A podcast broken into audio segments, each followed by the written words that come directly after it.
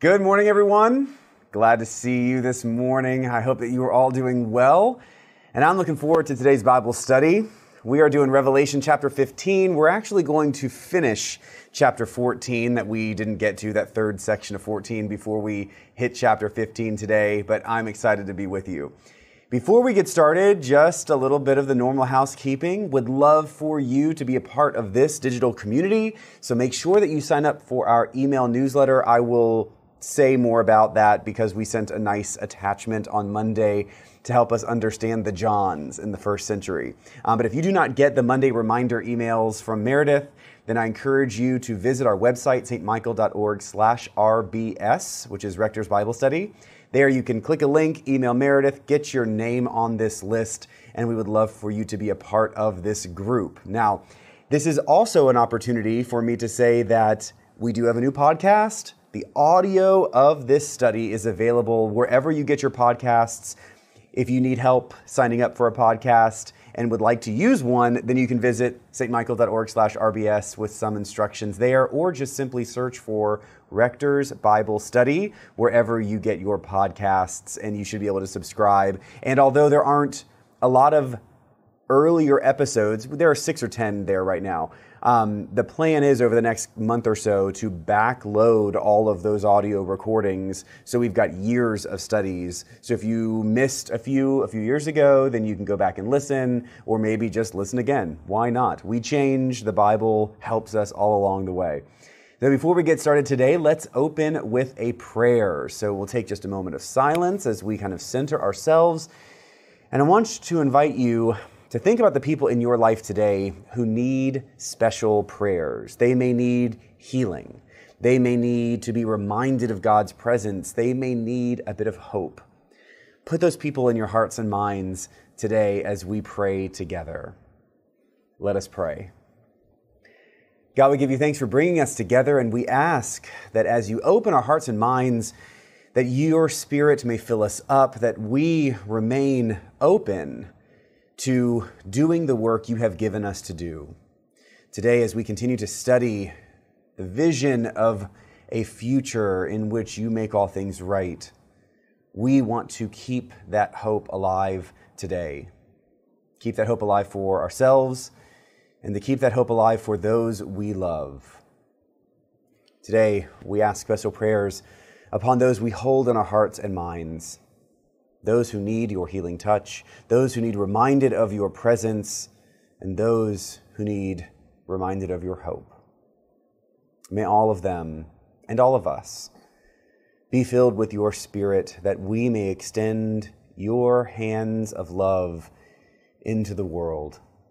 All this we ask in Jesus' name. Amen. So, as I noted earlier, every Monday we get emails from Meredith reminding us of what we will be studying this coming week. So, two things. First is next week is spring break for Dallas schools, which means I will be gone and there will be no Bible study next week. That's the one week when we do not have Bible study this spring. So, just skip next week. And two weeks from today, we will be back together for chapter 16 and in the home stretch of finishing out Revelation, which we will do so in early May. If you don't have the Bible study bookmark with the schedule, you can get that at stmichael.org slash RBS. The other thing I wanted to say about the emails on Mondays is we get a chance very rarely, but this past Monday was one of those, where if I can prepare something helpful for you in writing, I can do that. And so last week we were asked to clarify all of the different Johns in the Bible. And so what I did is I kind of took a look at the Johns we need to know in the first century. And we started with John the Baptist, obviously not too confused with the other Johns because you know he was beheaded. Um, so we started with John the Baptist, early part of the first century, who was obviously alive when Jesus was, and then we keep going. And I covered five different Johns, including John the Baptist, John the Apostle, John Mark, who potentially wrote the Gospel of Mark, John the Evangelist, and John of Patmos. Those are the Johns I'd like you all to be familiar with. So if you got the email on Monday, that handout should be there. I hope that it is helpful. Um, I tried to be succinct and relate the Johns to something that you probably know, whether a gospel or a letter or something like that. If you did not get that email on Monday, then, like I said, visit our website, send Meredith a note, and she will send that to you and add you to our email list. I hope it is a helpful handout. And if you have any questions or comments about it, feel free to make them right now. In fact, make any comments or ask any questions you would like. It helps me direct where we go with today's study. All right, today we've got two sections. Chapter 15 is a bit short we're going to do the third section of chapter 14 and then go right into what is really just a single section, all of chapter 15 together. So, part one today, which is the end of 14, is going to be the earth's harvest. And then part two, which is all of chapter 15, will be the seven last plagues. So, we're going to start with the earth's harvest and then go to the seven last plagues. Let's jump in. Chapter 14 will begin at verse 14. So, chapter 14, verse 14, and we'll read to the end. At no, you know what? We're going to do a part of it and then the other part. Here we go. Chapter 14, verses 14 through 16. Then I, John, looked, and there was a white cloud, and seated on the cloud was one like the Son of Man with a golden crown on his head and a sharp sickle in his hand. Another angel came out of the temple, calling with a loud voice to the one who sat on the cloud Use your sickle and reap, for the hour to reap has come, because the harvest of the earth is fully ripe. So the one who sat on the cloud swung his sickle over the earth, and the earth was reaped. We'll pause there because I want to start by acknowledging that the end of chapter 14, the verses we haven't quite read yet, can at first be scary, right? The, the end of chapter 14 sounds on the surface at a first reading to be very scary. Chapter 14 is seen and understood as really the beginning of the final judgment. All right, so we know in Revelation that there's a lot of judgment talk and this is really kind of the beginning of the end when we reach what we would call the final judgment, kind of the capital F, capital J final judgment. This is what is often represented in art and can be seen in classic art in many, many different forms. I would have an image for you today, but for whatever reason, I cannot figure out how to display a vertical image through this software. So what happens is they stretch it wide and smush it tall, and it just doesn't look good. And so Google it around. Google Revelation Final Judgment. You're going to see some really wonderful classical, Renaissance, and other um, paintings that represent this. Um, you can see this on one of the end walls of the Sistine Chapel if you've ever been there. And it's it's something that has captured the imagination of people for centuries and still does. This final judgment is going to occupy us for the first half of today's Bible study. So let's keep reading in chapter 14, finish this chapter out, and then we'll look at what judgment really means writ large. So let's jump in with verse 17. Then another angel came out of the temple in heaven, and he too had a sharp sickle. Then another angel came out from the altar, the angel who has authority over fire, and he called with a loud voice to him who had the sharp sickle Use your sharp sickle and gather the clusters of the vine of the earth, for its grapes are ripe. So the angel swung his sickle over the earth and gathered the vintage of the earth, and he threw it into the great winepress of the wrath of God. And the winepress was trodden outside the city and blood flowed from the winepress as high as a horse's bridle for a distance of about 200 miles. Okay, chapter 14 gory, horrible, uh, very graphic. This is what I'm talking about when I mention that it can be scary. We are here at the end the earth is ripe for the harvest, and we have these angels swinging sharp sickles, and grapes are brought up. The earth is harvested.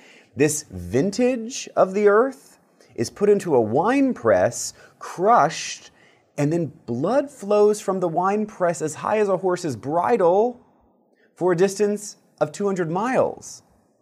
Come on. I mean, this is horrible. It is easy to understand that Revelation, when you just kind of read through it nice and quickly and you don't really focus too much on what's below the surface, has been used to scare people for a long time. And I say that to not to say that every person who ever did that was intending to be manipulative, but I do think that Revelation has been used to manipulate people over the centuries, to scare them into having faith. Now, I think that some people might say, however one gains faith, however one begins to follow Christ, that's not important, right? In a sense, the ends justify the means. So if someone finds faith in Christ, they commit themselves, they work in their life as disciples of Christ and do good in the world, then if they did that because they were afraid, eh, what's the problem? I'd like to offer that Revelation is not meant to strike fear into people who might find faith in God, but instead, it's really exactly opposite of that. It's meant to provide hope for the people who are seeking to have faith in God. We know, and remember last week I read some passages from Sinners in the Hands of an Angry God. We know that it has been used to strike fear into the hearts of people, countless people, in order to push them into faith. But what we see here is not meant to strike fear, but meant to be about the hope of salvation, right? This is not condemnation. This is salvation. This is saving of the people and should be good. Let's consider the theological imagery here. In verse 19 and 20, we see the angel swung his sickle over the earth and gathered the vintage of the earth, threw it into the great winepress of the wrath of God, and the winepress was trodden outside the city. Now, this image of winepress with blood flowing is certainly graphic, but one thing is clear the vintage of the earth actually implies something good, right? If we talk about vintage, are we talking about trash or bad or gross? No, vintage means something good. Vintage actually means something especially good even great. The vintage of the earth has been thrown into the winepress of the wrath of God, and the winepress was trodden outside the city. That vintage from the earth is trodden outside the city. Now, that at first glance might not mean a lot, but outside the city is a code that John's readers would have known. So if we put ourselves in the first century, then the people reading these letters would have had a little trigger. A bell would have gone off in their mind outside the city. Because what else was done outside the city? What blood flowed outside the city? The answer is Jesus' blood flowed outside the city. If we recall the story of Jesus' passion, Jesus was put on trial, he was convicted, sentenced to death, given his cross or beam to carry outside the city. If you go to Jerusalem today, the old city is basically a big square. The Church of the Holy Sepulchre sits on top of where Jesus was both crucified and buried. Today, that's within the walls of the old city. In Jesus' lifetime, in the first century, it was not what is now sort of the northwest quadrant of the old city of Jerusalem, from your perspective over here, right? The northwest quadrant. Today is kind of the Christian quarter, but it was in the first century outside the walls. It was a rock quarry. When Jesus is led outside the city to be crucified, he's crucified on top of a rock in a quarry. Why? Because crucifixion is meant to be a terrorist act. Rome did not crucify people because they had no better way to kill them. Plenty of easier, cleaner ways, less intense ways to kill people. They sought in the killing of bad people, in the execution of people who have offended the state, wanted to scare the pants off of every other person who might follow in their footsteps. How that was done is by taking people like Jesus outside the city to a place where they could crucify in an elevated position. This rock quarry, you ready for this? Some of you may not know this, and this may kind of like blow your mind.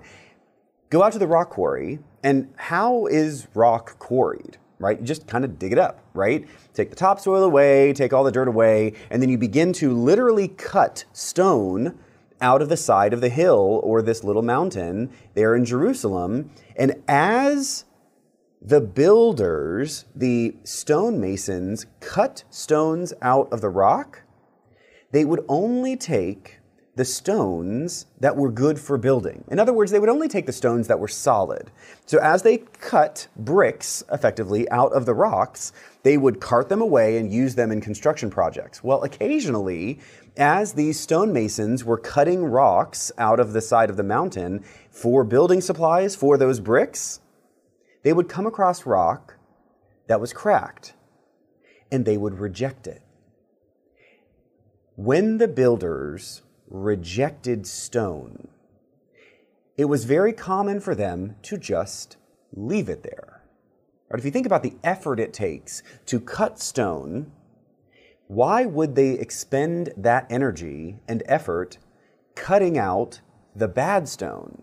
Instead, they would just cut around it. And so if you imagine a rock quarry, it wouldn't be this perfectly hewn, flat hole in the ground like we might see today with our big machinery. Instead, it would kind of be picked over. And there could be small, but maybe even large little plinths almost, little columns of stone that were cracked and rejected by the builders and just left there. They would hewn around that cracked stone. So when you think about attempting to terrorize people with an execution, what's the best place to crucify a person? On one of those little outcroppings left by the stonemasons, by the builders. When Jesus is taken outside the city, he is elevated on one of those outcroppings, literally on a stone that the builders rejected, so that when he is crucified, he has an elevated place, so all of the people in Jerusalem who cared to look could see the gory terror of crucifixion and be scared to never act out of line, or else that might happen to them. Jesus is taken outside the city where he is crucified, where he bleeds. And what John does here in Revelation is he takes that image of going outside the city to represent what is actually the saving act of God.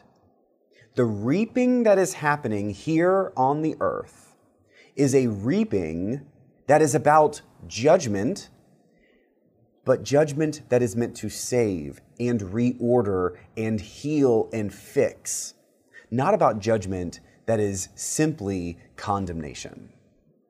Now, I'm going to say a bit more about that right now, but I'm going to pause because some of that may have been new, and you may be interested in asking a few questions or making a comment. And so I do want to encourage you, if you're on a social media platform, go on in, make your comments.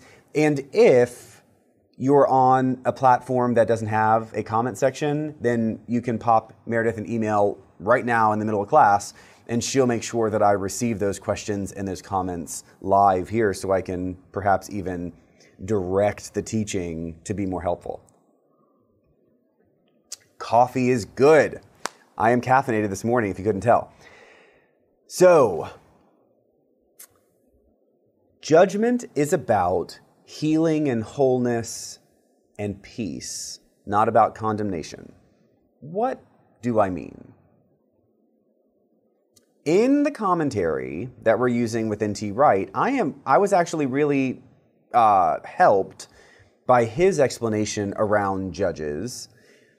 He used this image of a little town in the middle of nowhere without enough people, without enough of an economy to have their own set of judges.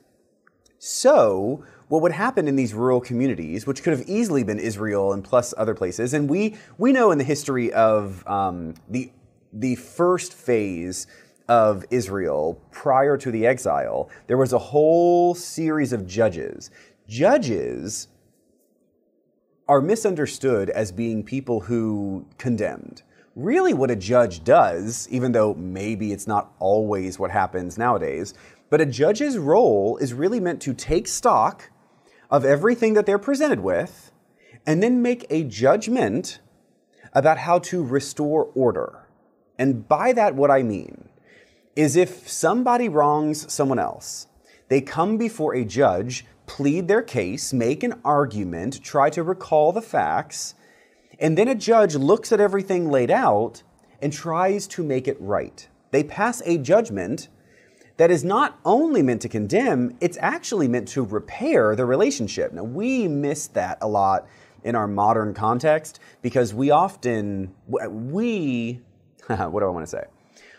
We as Americans don't often look at justice as repairing relationships. Instead, we look at justice as punishing the wrongdoer, right? And I think we can all just be honest and say that's really kind of how we approach this. Someone does something wrong, they need to be punished for doing the wrong thing, right? The biblical understanding of justice is much different than that because it's grounded in a relationship. We saw this on display in the Truth and Reconciliation Commissions in South Africa. What was so remarkable about the Truth and Reconciliation Commissions is that the starting point was not punishing the wrongdoers. The starting point was repairing the wrong done in a relational way. That concept is so wild. It's so far from how we think that it captured the imaginations of Christians all over the world beyond Christianity. Because here we had a group of people under the system of apartheid so profoundly wronged. And yet, the repairing of the wrong was not simply punishing those who did the wrong, but bringing together those who did the wrong with those who were wronged, and hopefully, didn't always happen, but the hope was you put those people together, often face to face, and if there was, if someone had died, a relation, a person, a relative of some kind, would sit face to face with the person who did the wrongdoing and they would seek forgiveness. And it was in that forgiveness where judgment healed something wrong. In the Bible, the idea of judgment is never about condemnation, discipline, and punishment the idea of judgment is absolutely grounded in this sense of righting a wrong, of bringing peace and order back to a situation that was chaotic. So, back to what N.T. Wright says in our commentary, he uses this little rural town as an example of, say, somebody steals someone's goat or somebody does someone wrong or something like that. They may not have a judge in that little town to make a judgment on how to repair what was broken in the moment. But instead, they may have to wait a year or two or three or 10 for a judge to come along and actually pass a judgment on the wrongs done by the people in that community. So if you put yourself in the position of someone who does wrong, you don't really like a judge, right? But if you put yourself in the position of someone who's trying to do the right thing, someone who seeks to not hurt other people, seeks to be fair and just and relational and all of those good things, if you had been wronged after you had tried to do all the good and right things, how would you welcome a judge? Probably with a lot of enthusiasm, right? Because you're hoping that a judge would come and restore order. You're hoping that a judge would come on the scene and actually make things right. For the people who do wrong, judges aren't exactly who they want to see. But for people who do right, for people who seek to be virtuous, the arrival of a judge in order to pass judgment is so hopeful. A judge brings this promise of hope and order out of the chaos. Does that all make sense? I hope it does. Um, John would have been keenly aware that what his people needed most was a word of hope. We've said this over and over and over again, right? John knows his people. John's in prison. So John knows the kind of hardship that his people are going to go through. These Jesus followers in the first century are not going to have an easy road to walk. And John knows that they could succumb to fear. But here he gives them a word of hope that there's nothing really to fear in the earth. The way John does that, the way John offers this word of hope, might seem a little intense to us. John, rather than just saying, hey, keep hope alive, right? Or, oh, turn that frown upside down, right? John doesn't do that kind of shallow stuff. John, in a sense, presents a horrible scene and says, even this can be worked out for the good. A reaping into a wine press with blood flowing 200 miles, five feet deep, even with that horror, God can work out the good. Right? We, we know that God works all things out for the good, right? Um, that is something that we, as 21st century Americans, right? 21st century affluent Americans, let's be honest, that we need reminded of all the time. Why I say that is, and, and I say this with all due sensitivity, what do we really know about pain and fear? All of us experience pain and fear. And obviously, emotions are relative. But I want us to generously consider that we do not live the kind of pain and fear a normal first century person would have lived. We certainly do not live the kind of pain and fear that a poor first century Jesus follower would have lived under the Roman Empire.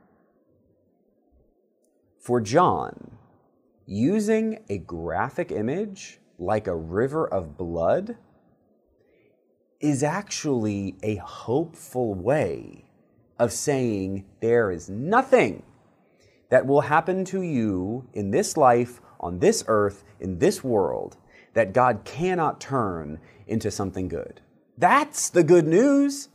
That's the hope out of the pain, is that nothing that will happen to us, no amount of pain and fear that we experience, even a five foot deep, 200 mile wide river of blood, can keep God from being able to turn all things for the good. Man, that's some hopeful words right there. We sometimes forget, it's easy for us to forget how hopeful this message of Revelation can really be. Because it's hard for us to even conceive of the pain and fear of a first century Jesus follower. But we glimpse that fear and pain. And when we do, I hope that this kind of message really gets down deep in our bones so that when we experience pain and fear, when we experience uncertainty, tragedy, and the like, we've got this reserve of hopefulness, this reserve of vision that God's with us and that God can turn every bit of our pain into the joy, right? Joy comes in the morning. And where we are right now in this Revelation story is darkness. And yet, joy comes. Okay. Mm-mm-mm. I think that's probably enough for this first section. I'm looking at the time. Um, I don't want to talk too far beyond.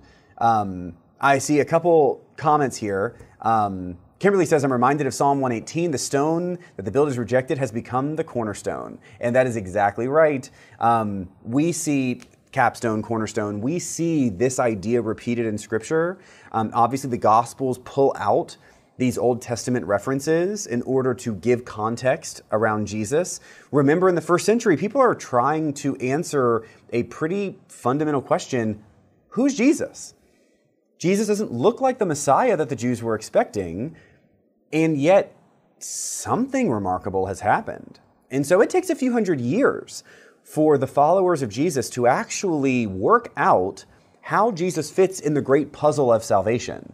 And so what they do is they go back and they look at these promises made, right? The songs and the Psalms, the thoughtful poetry of Proverbs, the words of the prophets before, during, and after the exile. I mean, they look at all of these things and then they begin to make connections, connecting dots between what had been promised, these glimpses of the divine that happened in their history, with things Jesus said, actions Jesus took, or actions taken against Jesus. And they began to connect all of those little dots. So by the time the Gospels were written, decades after Jesus' actually, actual life, they had begun to draw some of these conclusions. So when you see in the Psalms the stone that the builders re- rejected have, has become the cornerstone, people are like, wait a minute. Jesus was taken outside the city, put on top of one of those stones that the builders had rejected. Hello, look at that connection. And so those dots are now being connected in these brilliant ways. And people are beginning to understand Jesus as the fulfillment of these promises and these prophecies. It's remarkable, the kind of work that they did um, that still resonates so powerfully for us today. Um, John asks If crucifixion was restricted to political offenders, why were Barabbas and the other thief crucified? So, crucifixion is not restricted to political offenders. So I didn't say it was restricted to political offenders. I said Jesus was a political offender. Crucifixion was used as a warning. Um, not everyone was crucified. It's not the only way that Rome executed people, but it was a way that Rome executed people, particularly when Rome wanted to strike fear into those who were not a part of them. And so you've likely seen, you know, in historic movies and things like that, you might. sorry, this is a little graphic for Bible study, um, but you might see, you know, a long road with decapitated heads on pikes, right? empires, ancient empire, well, I say ancient empires, empires tend to communicate their strength in the clearest ways possible. Part of the strength of an empire is deterrence, right? So when an army would defeat another army, they wouldn't simply walk away. They would try to create a scene that was a graphic representation of their strength. Similarly, what Rome did, and Rome was not the only empire that did this, they actually used means of death like crucifixion to remind everybody that they were strong enough to do whatever they wanted to whomever they wanted whenever they wanted. And so if you're thinking about acting against us, look over there and think again. That's the way they used crucifixion. Um, let me see. Is the blood supposed to symbolize Jesus' blood and that is the hope? Good, Steve. Um, Meh, no, nah, no. Well, I will say it is always an interpretation, okay? No. I, I will land on the blood's not really the blood of Jesus, but it is through blood that one is cleansed and made whole. Um, we know that the Jews plenty of ancient traditions use the idea of sacrifice to worship God. And the reason that animal, maybe human sometimes, sacrifice was used in worship of God is because blood was understood to be the life. Um, when a body had no blood, a body was dead.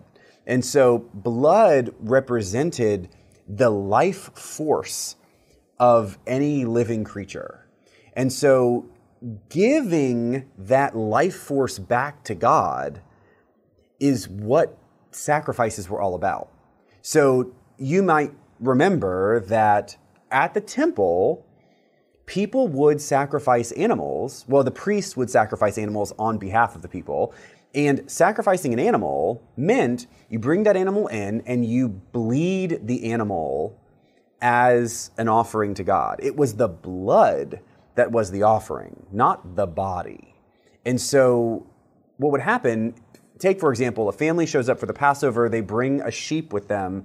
That sheep is taken in by the priests, the throat is slit, the blood pours out as an offering to God, and then the body of the lamb is thrown out, basically.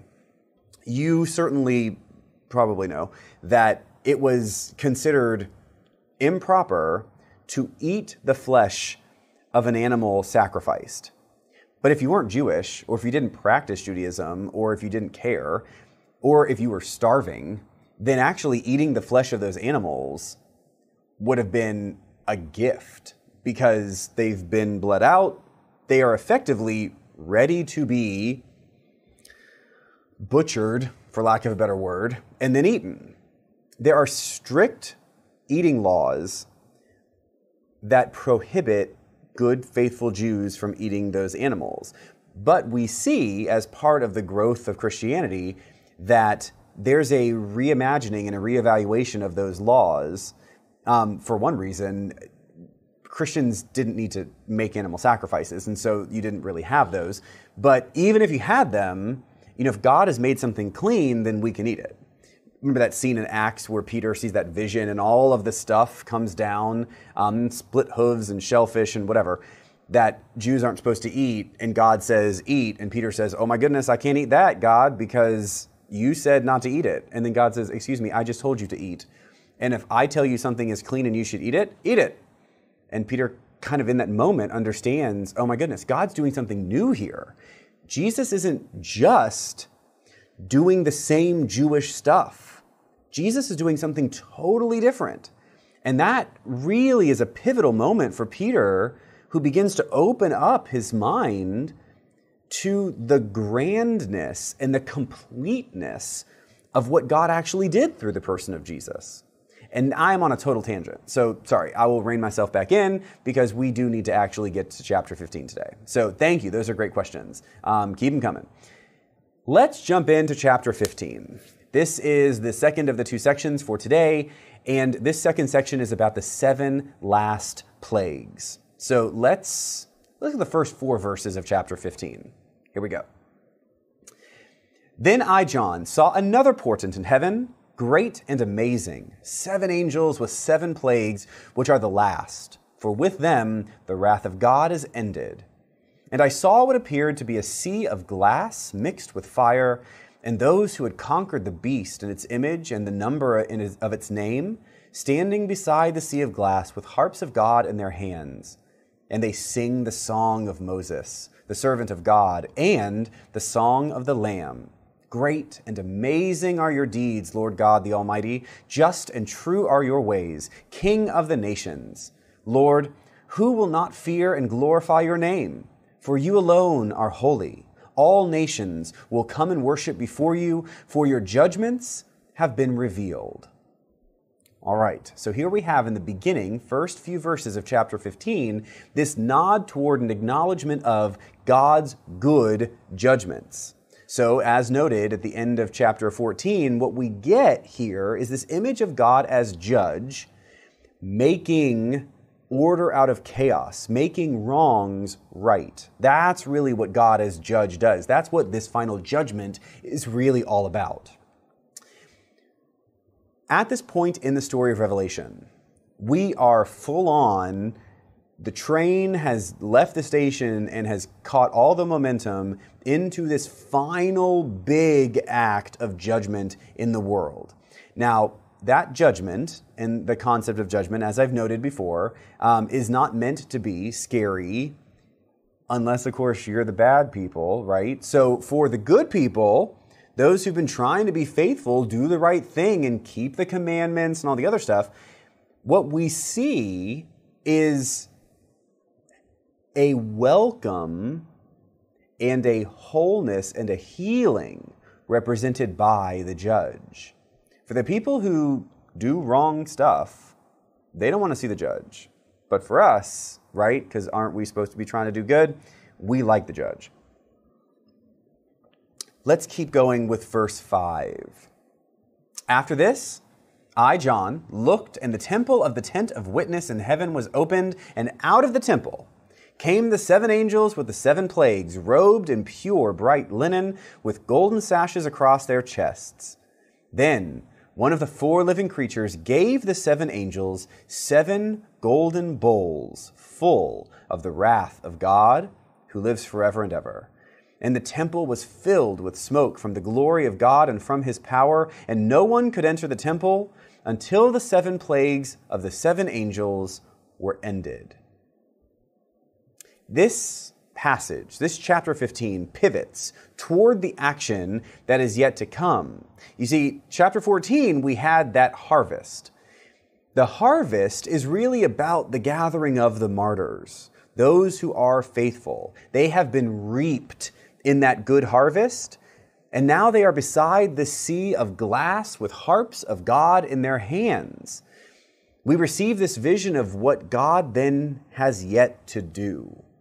John sees the temple of the tent open, but not to take people in, but to unleash these seven last plagues. Now, the temple of the tent is an important image in Judaism. Recall that the Israelites, after having been taken out of bondage in Egypt, came to the foot of Mount Sinai, and there Moses received the Ten Commandments. And then what was to be done with those commandments? They built an ark, like a big box. In the ark went the commandments, and that ark was held in the very center of a big tent that sat there with the people in the wilderness. Now, that tent and the ark itself was where God touched the earth. We see in Exodus and beyond that as the people are traveling in the wilderness, whenever they erect the tent, God's Spirit visibly comes down into the tent, into that Holy of Holies, right there in the center core of that tent where the Ark of the Covenant rested. And then the people were to stay there until God left, right? That cloud kind of went away. That tent became the temple. We know the ark was carried all over the wilderness, carried into Canaan with Joshua, brought to Jerusalem by David, and then placed in the first temple that Solomon built. That ark represented God on earth for the Jews, especially in the first temple period, but the second temple period as well, the, the second temple being the one rebuilt after the exile, there was the understanding that in that core of the temple, God physically touched the earth. The concept that God was everywhere or wherever we were or wherever we pray, that was not present at the turn of the millennium right, in that early first century. When Jesus says, Where two or three are gathered in my name, there God is in the midst of them, that's new. Because God wasn't where we were, God was in the temple, right? God was where the ark was in the temple. And so that's why Jews from all over the world, right, all over the empire, would travel to Jerusalem on these holy days to go to where God was, at the temple, the capital T temple. It was only after the temple was destroyed a second time that the Jews really began to develop what would become a synagogue culture where synagogue was the little temples, right? Before that, you would never call a synagogue a temple. There was a temple. After the temple was destroyed, synagogues began to be called the temple, but it was always understood it was not like the temple, it was kind of the little t temple. That's where Jews could gather because the temple had been destroyed.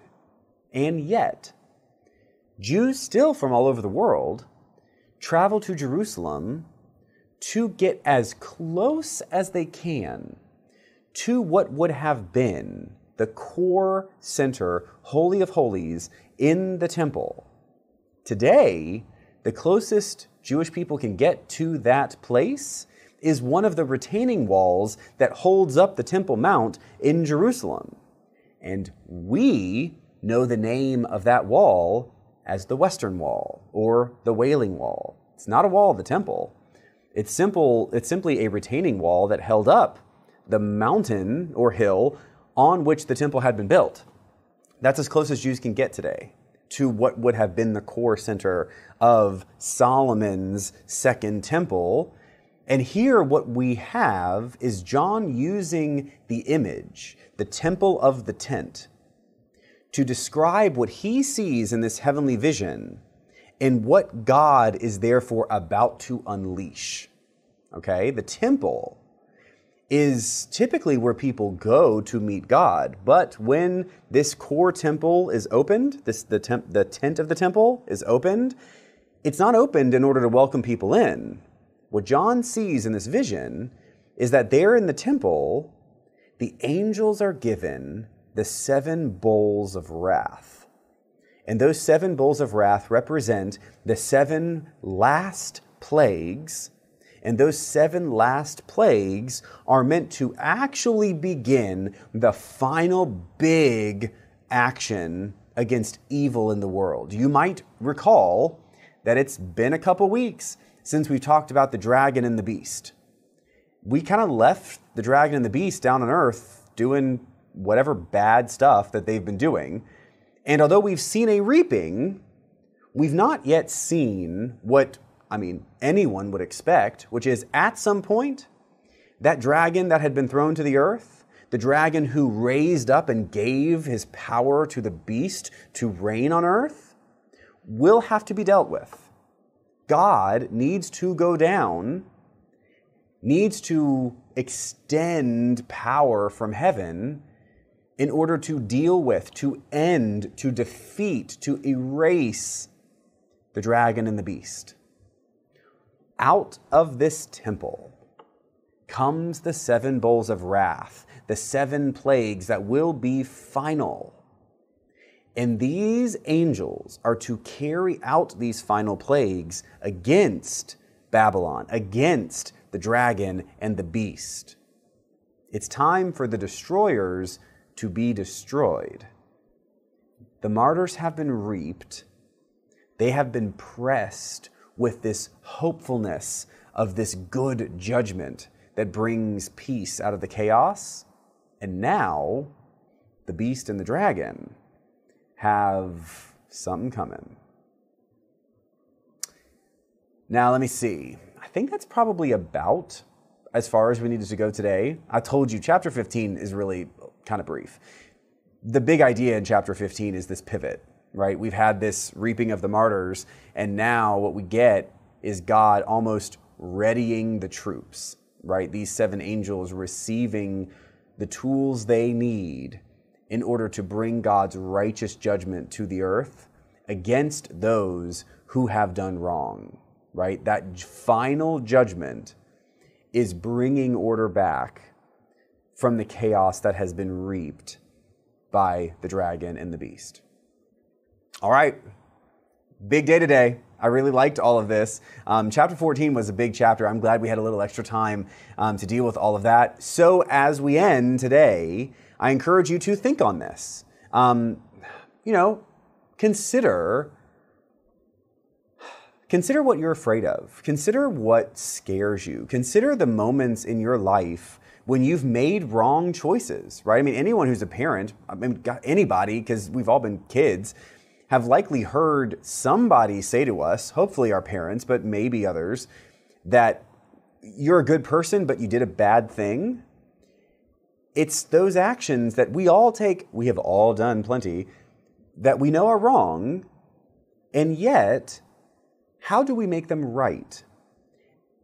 A child's way of looking at making a wrong right is about discipline getting in trouble, right? Anyone who's had a child who has done something wrong and made a bad choice, you know, what are they afraid of? Getting in trouble. That's not the way God works. Making a wrong choice against one another or against God is not should not make us fear getting in trouble. Instead, I hope that a maturing of our own identity, especially our faith identity, brings us to a point when we understand repentance and return and even judgment as a healing. It's a promise of the wrongs made right, not of discipline and judgment. So, you know, we've got two weeks now before we come back together to look at chapter 16. Think about, pray about moments when you've done wrong, when you've made mistakes. How do you approach righting those wrongs, not in a punitive way, but in a hopeful, relational, peaceful, ordered way that brings about God's goodness through us. All right, my friends, I hope you all stay safe and healthy. I'll be out traveling next week, and if you are, be safe as well. I will see you back here in two weeks. We will do chapter 16. Until then, God bless you all.